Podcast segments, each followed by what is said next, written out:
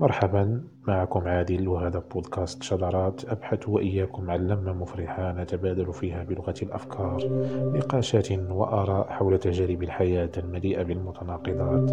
متناقضات تحير بالنا قليلا لكنها تطورنا كثيرا.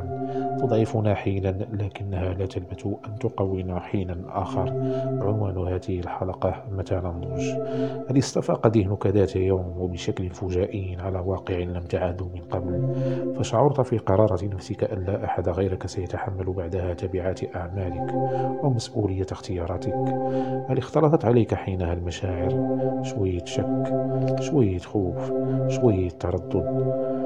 فأصبحت كتائه وسط صحراء شاسعة لا تعرف وجهتك ولا أي طريق تسلك. تطرح الأسئلة ولا تجد لها إجابات واضحة. وحيد غريب الصوت القادم من أعماقك لا يترك لك الفرصة لسماع أي صوت آخر. فأمامه تخفت جميع الأصوات بما فيها أصوات من تحب. اطمئن.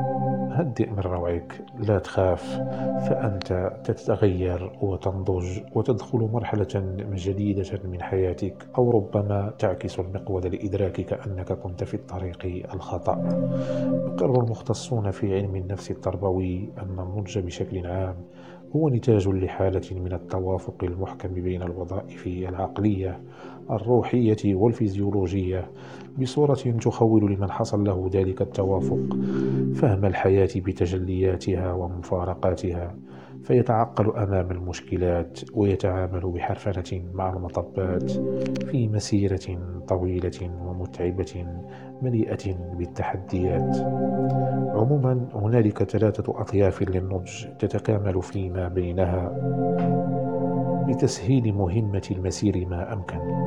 الطيف الأول وهو النضج العقلي. ويتيح هذا النوع من النضج للشخص فهم البيئة التي نبع منها بنواقصها وإيجابياتها. فيدرك الغرض من الحياة ويصل إلى مستوى معرفي يمكنه من تشكيل إضافة سحرية لتلك البيئة.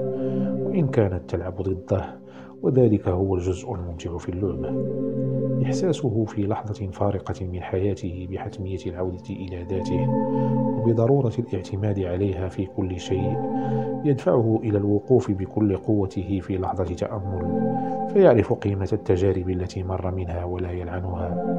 يقيس على ما فات منها ما هو آت ويتحرى الدقة والصحة فيما شاء الله من حركاته وسكناته. عساه يخرج من التجارب اللاحقة بإفادة وبأقل ما أمكنه من خسائر. الطيف الثاني وهو نضج انفعالي ويتولد هذا النوع من النضج عن الاستقرار النفسي الذي يمكن الشخص من التحكم في انفعالاته وردود أفعاله على مختلف المواقف التي تصادفه في حياته حتى وإن كانت تلك المواقف صعبة أو حرجة.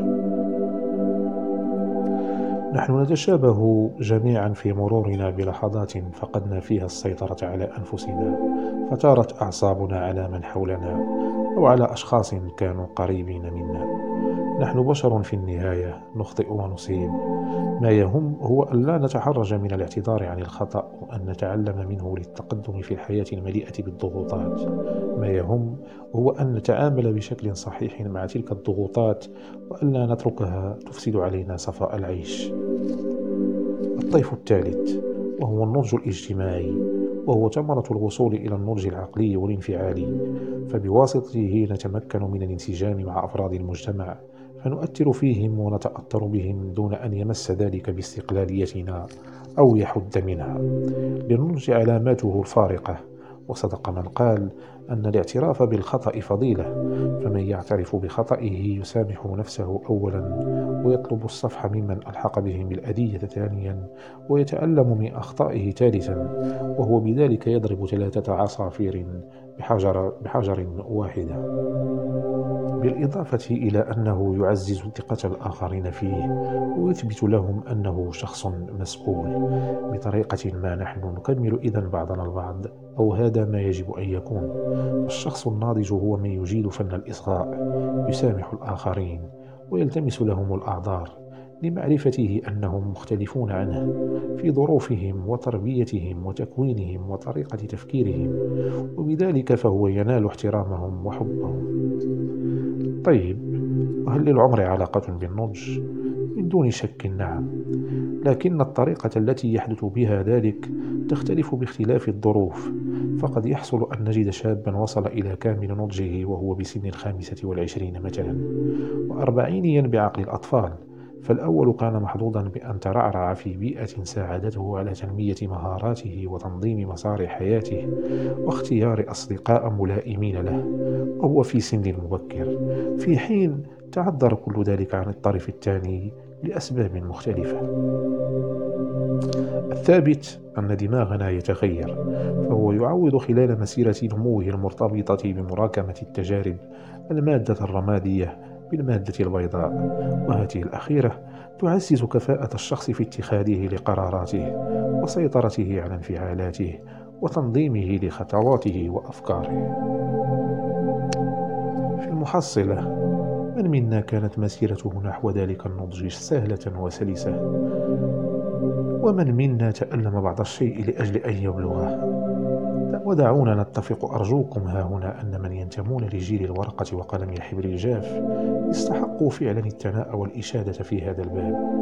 ففي ظل تلقينا لتعليم لا نبخسه حقه لكنه افتقد لأساسيات الشرح والتبسيط في الجانب المتعلق بالتنمية الذاتية وفي ظل انتمائنا لأوساط جميلة بريئة وبسيطة فنحن بذلك بذلنا مجهودا مضاعفا من أجل أن ننضج لأننا تطورنا بحصد التجارب على أرض الواقع.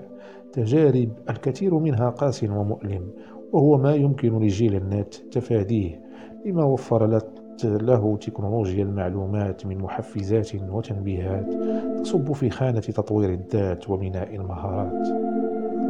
قال طه حسين ذات يوم ما النضج إلا إدراكك اليوم لسذاجة تصرفاتك بالأمس. ولعله كان محقا في ذلك. قل لي أنت أجل أنت ما عساه كان ليكون رد فعلك وأنت تكتشف أن جل ما آمنت به ذات يوم غير صحيح وأن جل ما رفضت تصديقه من الأساس صحيح. قل لي من فضلك هل كنت ستبكي بحرقة أم كنت لتضحك على نفسك من كل قلبك؟ لا يهم أجل لا يهم. سواء أرتيت نفسك أو ضحكت عليها فالأمر سيان سيتوقف بك الزمن للحظة ثم يتسارع. فأنت تنضج. فأنت تنضج بطريقتك الخاصة وفقا لما أملته عليك ظروفك فلا تلوم نفسك رجاء. سلام.